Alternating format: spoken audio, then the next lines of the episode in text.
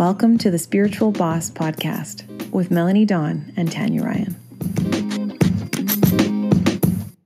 Let me start my origin story with that I don't like intros. Typically, Tanya will always do the intro. You'll notice that on the episodes. If I do do the intro, it's because I haven't said that I don't like intros yet. But for the last little bit, I have not done an intro. So that's one of the first things that you'll get to learn about me in this origin story. And if you haven't recognized my voice yet or listening for the first time, my name's Melanie Dawn, and I am one half of the Spiritual Boss podcast. Um, I'd like to start a little bit with where the Spiritual Boss podcast even came from and uh, how I got here. So that's part of my origin story. The Spiritual Boss podcast is a brainchild of Tanya Ryan. And um, without Tanya, my life would not look like what it does. She's actually been more than she knows a driving force in who I am and what I do because she is so much fire. And, uh, she she is multiple Scorpios. I've seen this in her chart. Um, so fear Tanya, but uh, she's multiple Scorpios. But I'm also a Scorpio rising, and so I think through that lens we can see each other so well. And I've just always had an incredible respect for her and was very honored when she chose to be my friend. And anyone who is my friend knows that they put in work to get here because I just, uh, I'm a lot of work. I'm a lot of work. It's a lot of asking for dates, and I always say yes, of course.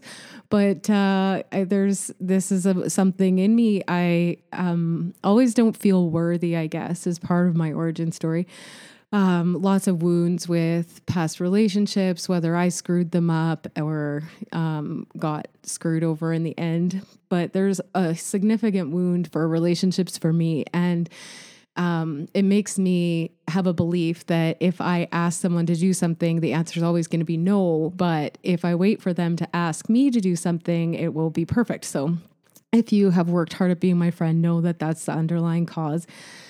And as always, I am trying to work on that belief system, but that's kind of one of the stragglers that is hanging around. Anyways, back to the Spiritual Boss podcast. Tanya had a brainchild where um, we were actually uh, once upon a time a trio. It was me, Tanya Ryan, Jen Anderson. And it first started out as kind of like a all of a sudden a, a surprise, either email or text thread. I can't remember how it came through, but Tanya wanted me and Jen to both know that we should meet and that um, she was looking for motivation because this is this is why I love Tanya so much is that if something is broken, she is set to fix it instead of like where I'm like, mm, I'll think about working on that tomorrow, um, which is almost what happened with this podcast. I almost said, oh, I don't have time, but procrastination is a superpower sometimes. So she decided that she wanted this year to look different or, or, something along those lines. I can't remember. Our group was meant to be motivational in some way or inspirational in some way. She chose people that um, she wanted to learn from. And I was incredibly shocked, one, and uh, number two, honored to be part of that group, and was definitely intrigued to know Jen because Tanya thought so highly of her, and I think so highly of Tanya. And after our first meeting, it might have been one or two actually. I have a really poor, I have a great memory and a poor memory at the same time. Those of you who are like me, you'll understand completely. But um, it was either after one or two meetings right before COVID. We had all convened at Tanya's house and had just this incredible conversation, deep um, conversations that we weren't having elsewhere. And as we were leaving, we were saying, wouldn't it be lovely if people could hear that that these kind of conversations exist because they do. And if you haven't been in them yet, it's really hard to imagine that they exist out there, but somewhere inside of you, you know you want this. And we wanted to make that almost like inviting people into uh, the living room with us and being able to know that these conversations existed. And so we decided to start a podcast. And then uh, I think we got one live recording in, and then COVID hit. So then we went online, and that's kind of where we stayed. We've actually never recorded in person again. But um, also, if you've been listening to the past few episodes, the audio has been a little bit jacked. I'm going to work on that the internet here is not always predictable, but know that we are working on it. And so, Spiritual Boss podcast is actually a, a little bit of a, a, paradox to where my origin story begins. And that's that I was afraid to be seen, completely afraid of my own voice. Um, growing up, my voice and tone, um, depending, it's a coping mechanism, definitely defensive, but m- my voice and tone can cut uh, diamonds. Ab- it absolutely is one of my most powerful tools. Uh, has kept me safe from what I consider judgment, kept me safe from further conflict. I've, I've used it to kind of like squash things uh, quickly. It's definitely worked in my favor in that way. But another way that it has hindered me or injured me is that it closes off connection instantaneously. Um, there is no uh, way around it. And I have battled with that my whole life. And it's something that I constantly work on and something that I uh, definitely try to keep in check. So my voice has always been something that I feel like I couldn't trust or shouldn't trust.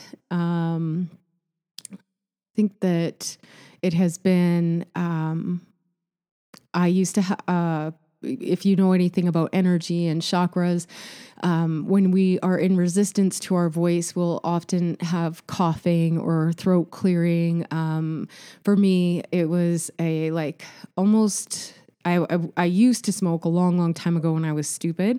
And then I stopped. So I was probably 20, 20 years old, 19 years old when I stopped. And so 10 years go by and I'm still having that sort of phlegmy cough.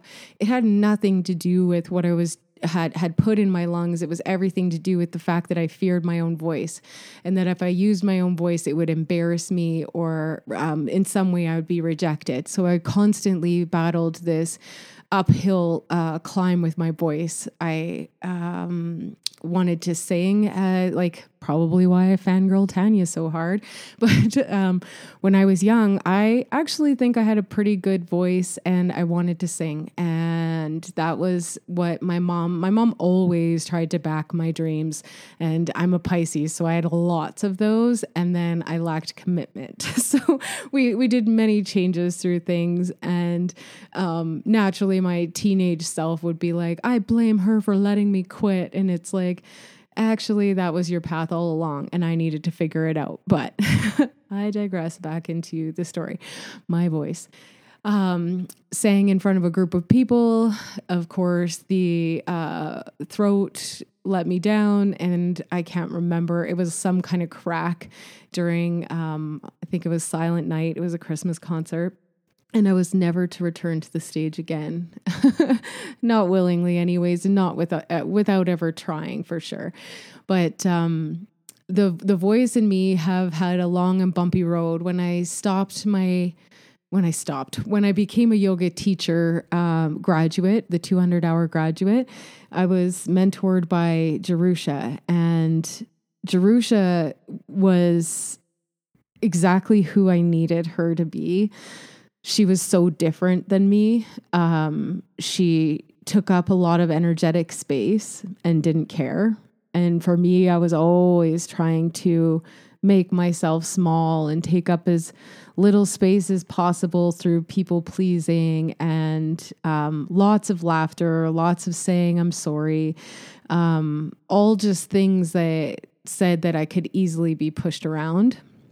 So, Jerusha, in the way that she held space and was so grounded, like her energy was just like straight up mountain energy. You, she would, she wouldn't let you fly away. Like uh, every time I would go to like, say, well, that's kind of just me, or because she said, What is that voice?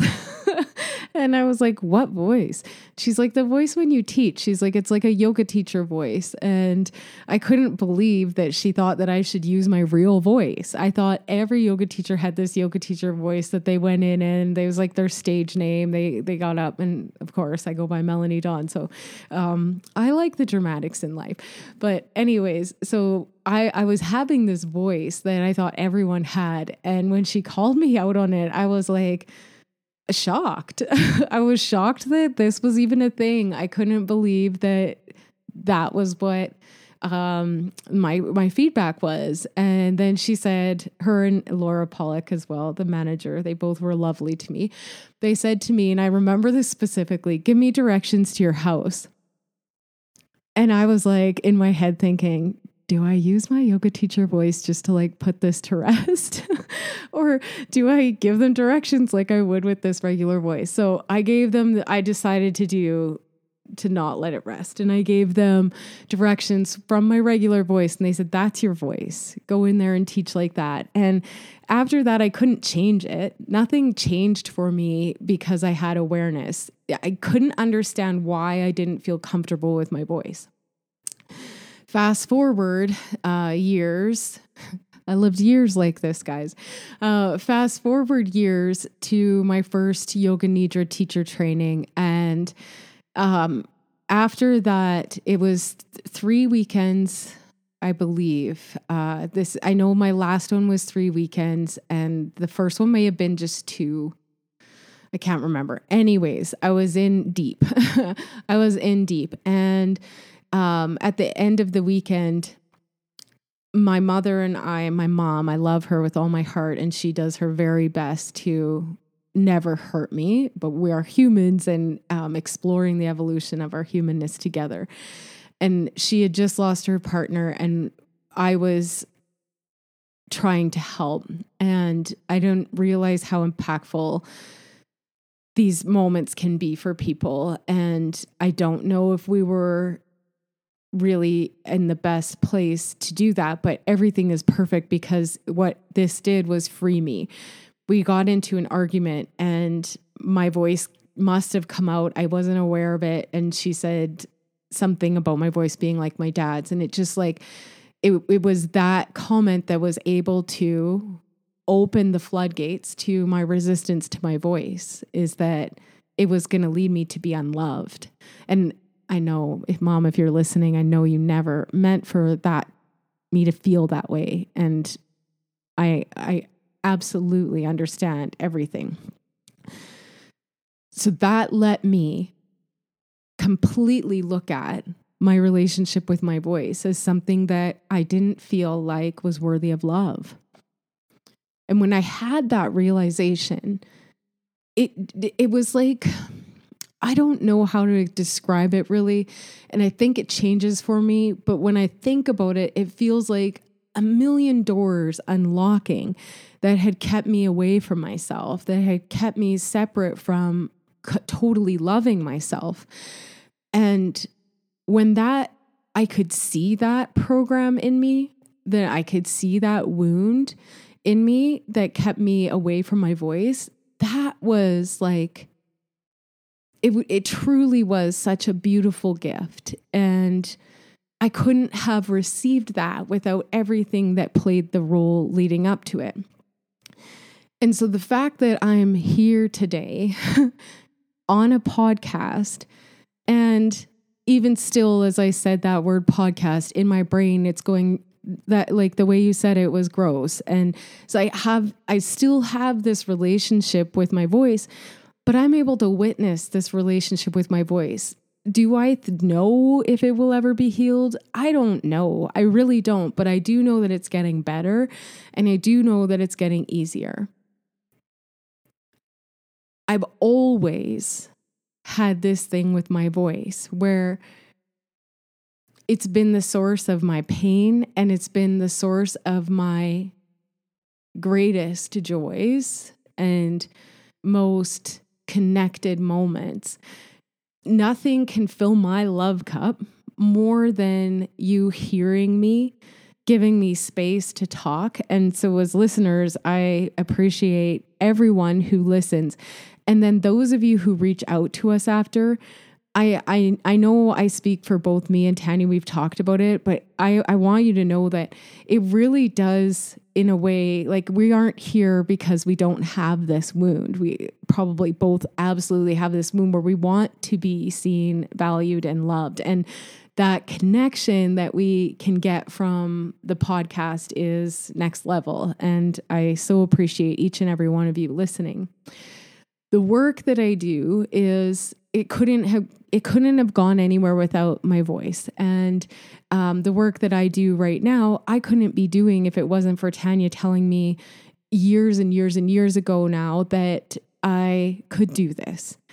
I always thought that I was backstage person. I always thought that I was going to be the one who lifted everybody up and I still absolutely love that. That's uh, that's 100% um, most of my makeup is I re- get so much joy in watching people blow their own minds at the stuff they can do. That's that that is my purpose, um, part of it, anyways. And I couldn't do that if I was still in this breaking point with my voice. But all of the work that I have done and uh, the path that I've taken and the path that you're taking right now, all of it is leading you up to your greatest expression of being a human being. And I am just most thankful that um, I have the ability to see myself so that I can be present for this and to say, that even this moment right now, as scared as I was to come on here and have an origin story and tell you, and I'm like, I need to make notes. And then I think, no, I just want it to be natural. But all of that is, um, is led me to be here and, um, and to be able to see it and to be able to see myself doing this. And if there's anything that I hope my origin story like a takeaway from my origin story and i want to go even back further so i'm only at 16 minutes and i love to talk so that's just way too short um, but now i forgot this is another thing about me that you'll notice a lot is that tanya really keeps me on track. If i forget something she'll always loop me back. So we may just end up going all the way back into my uh, beginning of my story because it keeps coming up for me. I wanted, oh, that that's what it is. If if there's anything that you take away from this, is that it, it, whatever whatever you're doing right now, you think you've took a wrong path, you think you've taken too long, you think that oh I shouldn't have made that mistake. All of that is wrong. All of that thinking is the wrong stuff.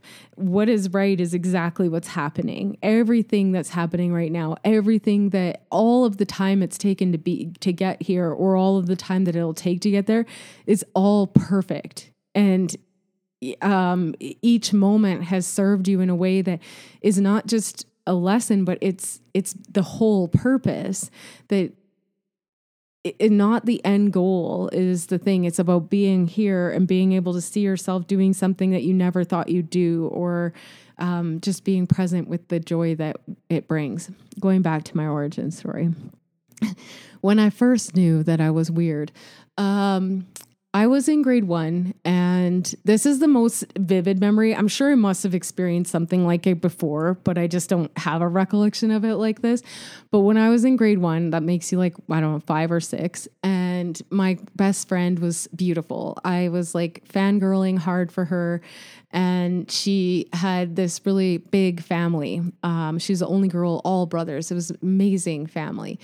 And I just thought that they went to church. And that's something that me and my mom have such different stories about this.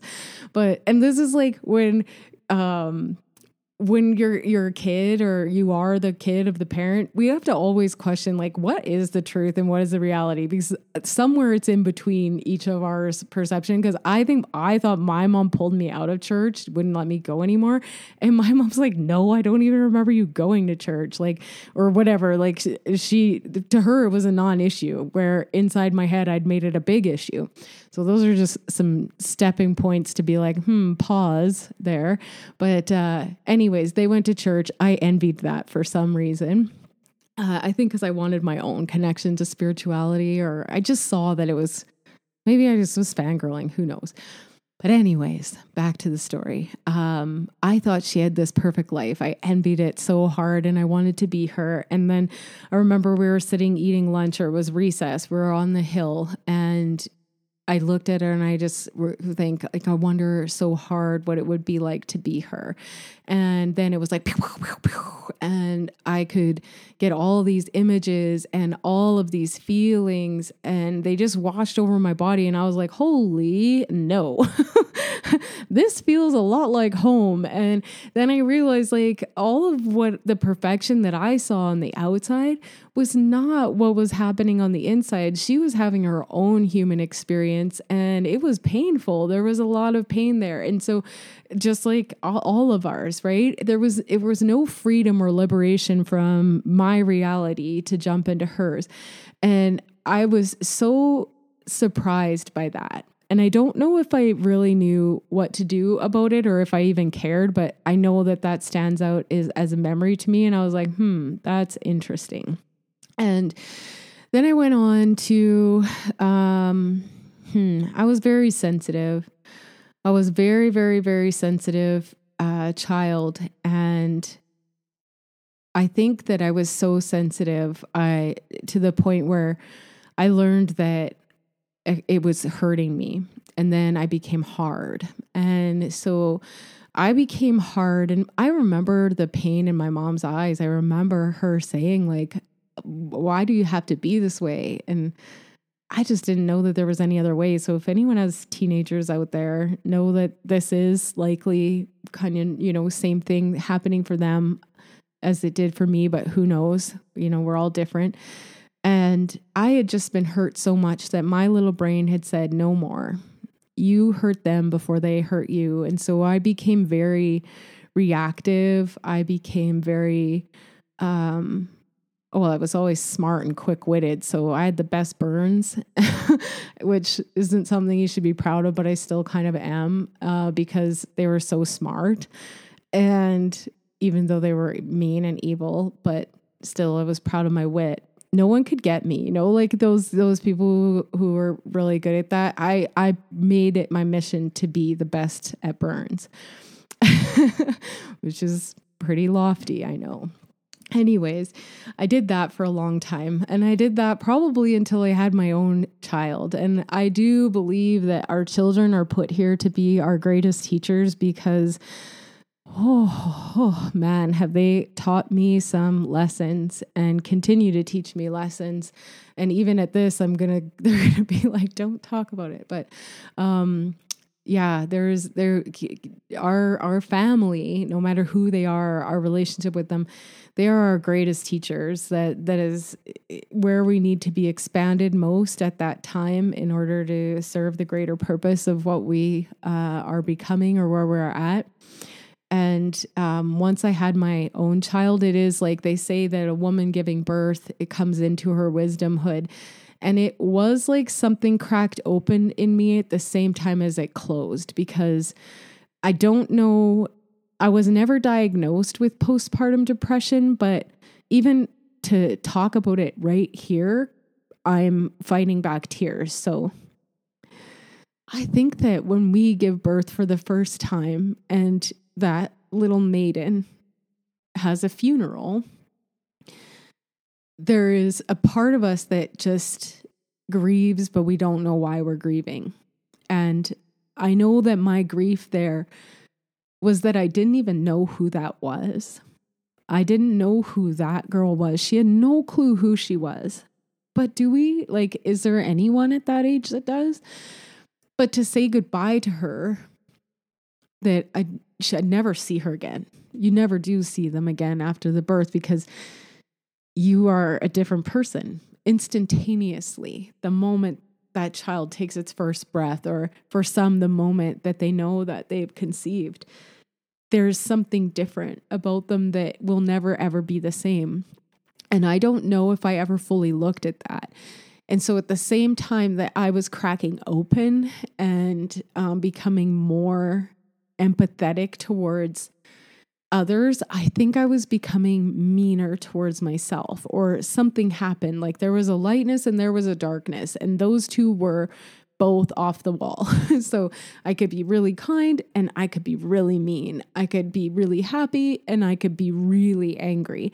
And I battled with that for ever, like ever. There I have insurmountable uh, amounts of shame and guilt around who I became and the anger that I hold and held and how I chose to deal with it. And um, I definitely try to free um, myself of that and free others of that. But it's just something that, you know, it, be, it kind of becomes your story. It is my story. And um, yeah, so working through that and then um, also wanting to explore the forgotten aspect of myself that I had buried for so long that was my intuitive gifts or I like to call them downloads, but it feels like always having an advisor. Like, and I know people talk about guides, and I don't really get that. Like, that's not my relationship so i i don't know what this is but i know that it speaks to me in a language that only i understand and i know that it only wants the highest good for me that it's never shown me another aspect of itself. Um so i trust it. It's like the the it's probably well it's it's non-human right? This is it's outside of the emotional uh, experiences and preferences that we're either running towards or running away from. What it, whatever is guiding me doesn't have that. Um, it's guiding me from the highest good always. It doesn't care if what i have to go through is killer pain in the short term. The goal the the experience and the expansion is the goal is the intention i guess and so I really wanted to start exploring that because I knew that I had, I knew that, well, I surprised myself many times with how accurate I was. And I wanted to explore that. And I had gone to, um, a, uh, a medium, a psychic medium named Susie Bailey. And she had, uh, Susie, if you ever hear this, know that you did change the course of my life. I had one session with her, and she said that the symbolism of penguin came through as someone who could live in the underworld but still survive in the upper world. And there's nothing that I've ever resonated more with and even thinking about that now is that my home is the underworld. I love the deep uh, depth of things. And I also really can give her in the upper world and, and enjoy myself there too. And she said that I had a special gift. Um, I don't remember her exact words, but basically, that what I had been feeling about myself was true, and that if I wanted to explore it, she would lend me her book and I didn't take it that day, which is funny because obviously I was operating on some unconscious belief systems that I shouldn't, right? I shouldn't, it's not safe for me to be here. And then when I went home and I told my husband about it, we were both very young, like we're so young. And he was just like, You're not going to tell people about that, are you? And I was like, No, God, no. You know, like we were both on that same, like, what would people think? And it was just like that quick, Ooh, uh, what will people think? That made me feel again like I was wrong. And I know that that's not the intention or, or whatever, but it's just again that next reinforcement that somehow, some way, your gift is wrong. You were put here wrong. And, uh, so I hid it. I put it away, and it's just like more self hate, more self hate. And then um, one day I just changed and I said, I can't do this anymore. I need to be freed. And I freed myself in numerous ways that changed the path for me significantly. And I um, then left my marriage and wanted to still be in it but I couldn't make it work. And, you know, there was so much around that that I still don't understand. But um, after that, I didn't, I was no longer afraid.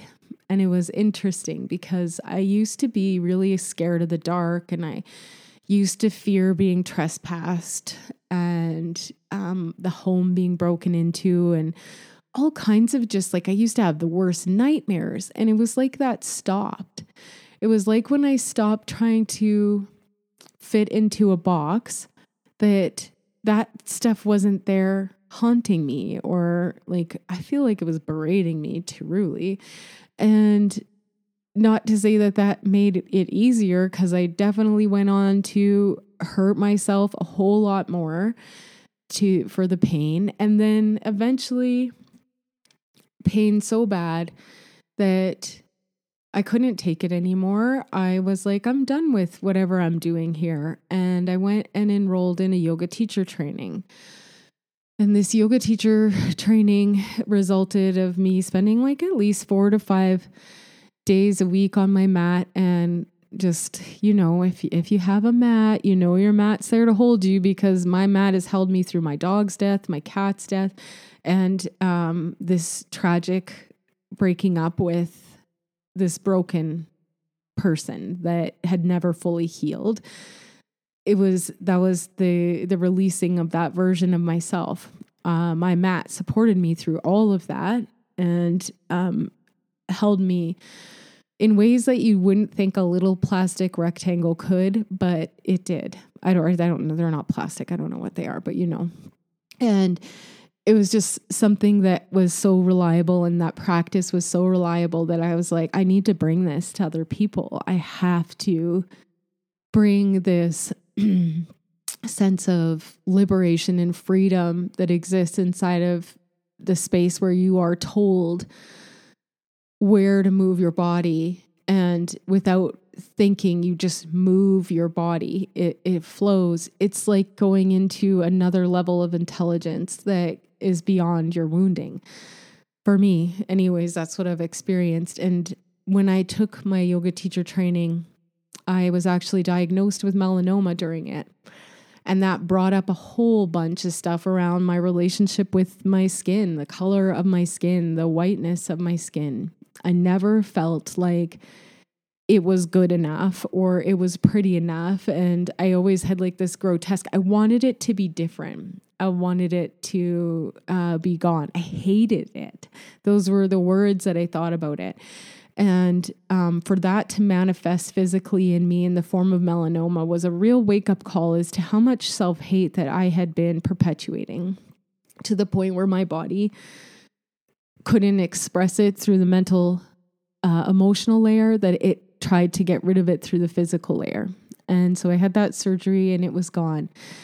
Um, that was another expansion for me to look at just how i was living my life. Like why do we feel like we have to hate ourselves to be here like each breath has been a, a, precious gift. It wasn't by accident that we were given it. And to it's almost like I felt like I was letting myself off off the hook if I didn't loathe, hate, uh, feel guilt or shame about myself. And this was the the eye opener when I felt like I wanted to unzip my body and crawl out because it felt it made me feel like I was trapped. Like I had done this, but I didn't know how to escape it. And then the the uh, the way out made itself clear. It was love. the the one thing that I had been craving and wanting and rejecting and, and refusing my whole life, it was love.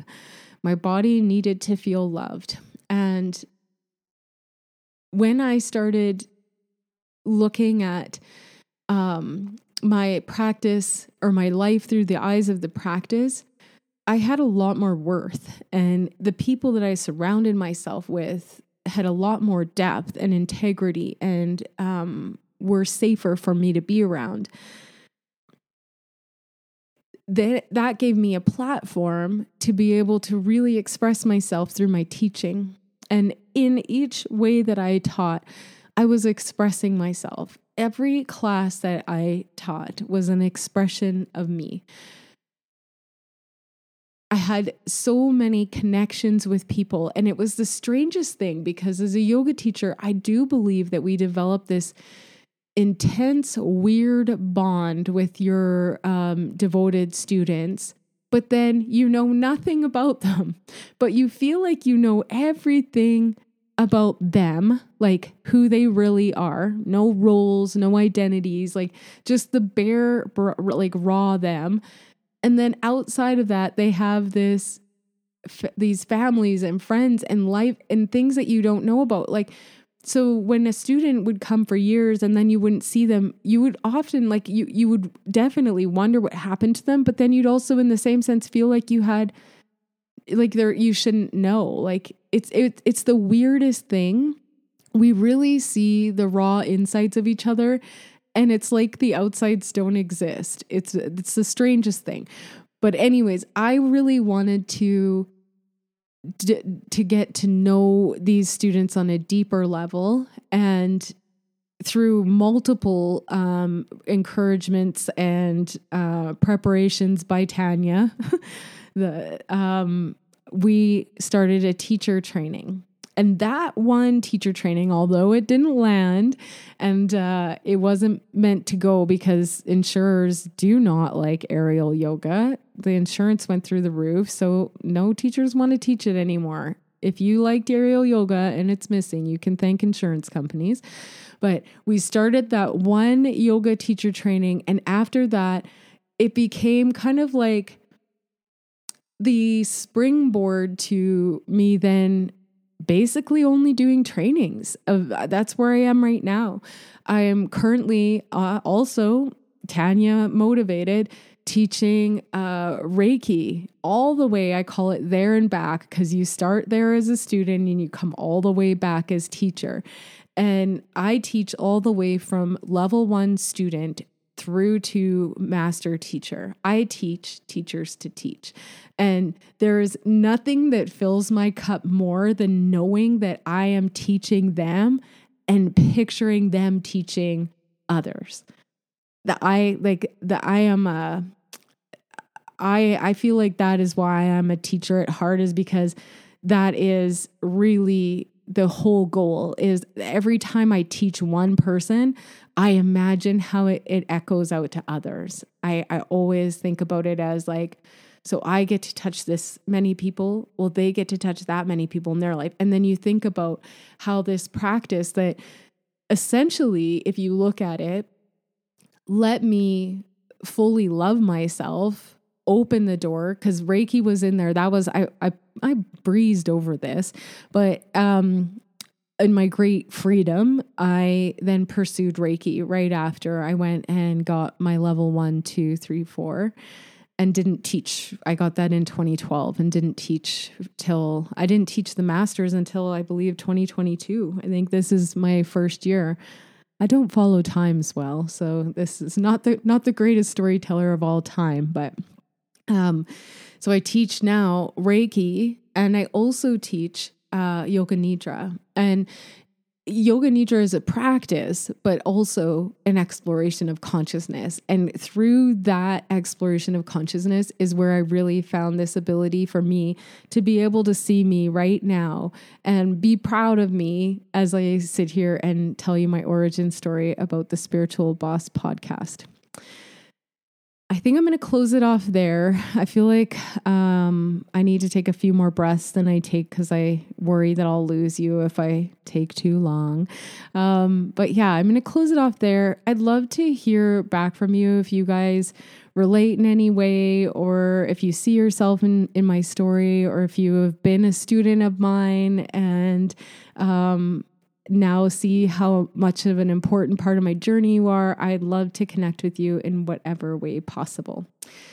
Thank you so much for joining me on the Spiritual Boss podcast. Peace in, peace out.